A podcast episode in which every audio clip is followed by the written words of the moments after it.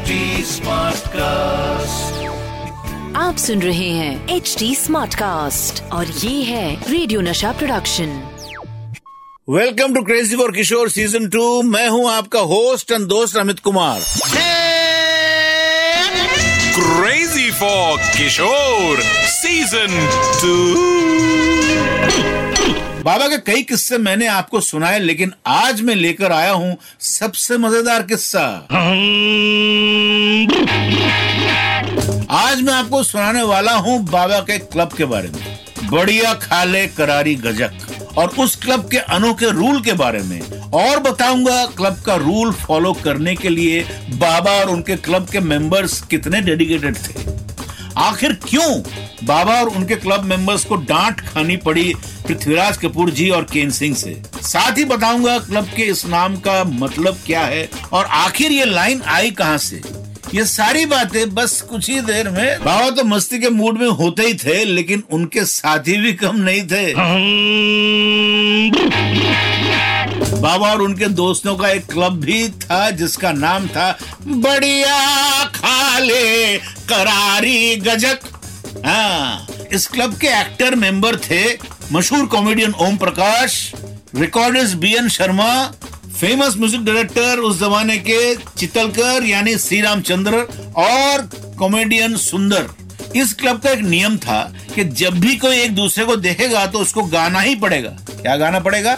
बढ़िया खाले करारी, गजक, चाहे कैसा भी मूड हो, कोई भी सिचुएशन हो सामने वाला किसी के भी साथ हो, कोई भी ज़रूरी से ज़रूरी काम कर रहा हो, उसको ये गाना ही होता था। अगर कोई एक दूसरे को देखकर बढ़िया खाले करारी गजक नहीं गा पाता था तो उसको पाँच रुपए का फाइन लगता था। यानी कि पाँच रुपए देने पड़ते थे। पैसे बचाने के लिए कोई मौका नहीं छोड़ते थे।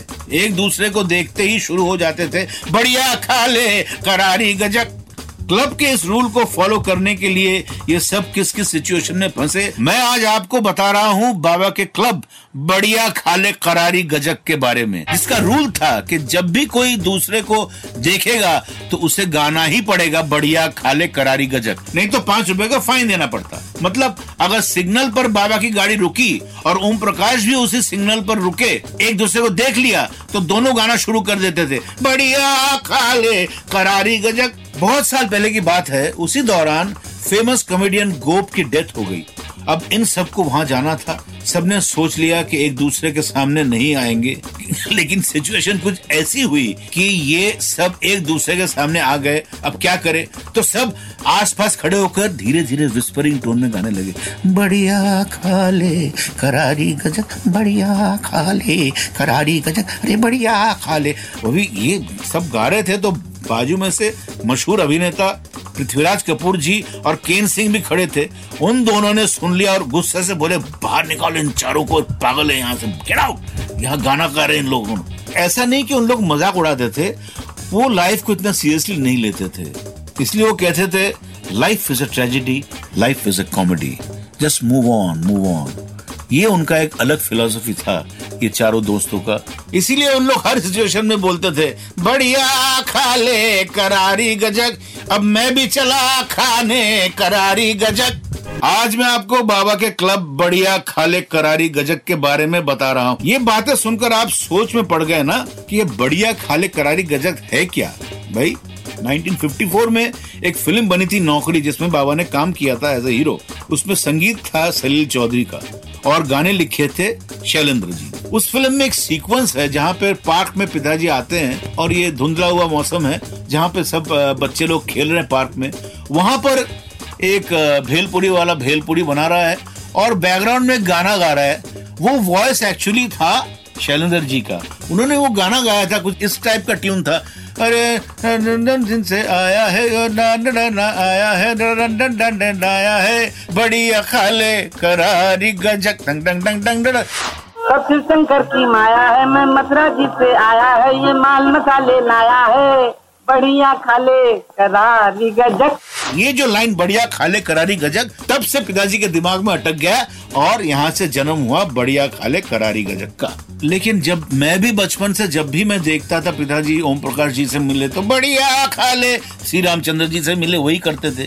तो एक दिन मैंने एन शर्मा जी रिकॉर्डिस्ट उनसे जाके पूछा कि, अंकल, ये बढ़िया खाले करारी गजक का रियल मीनिंग क्या है?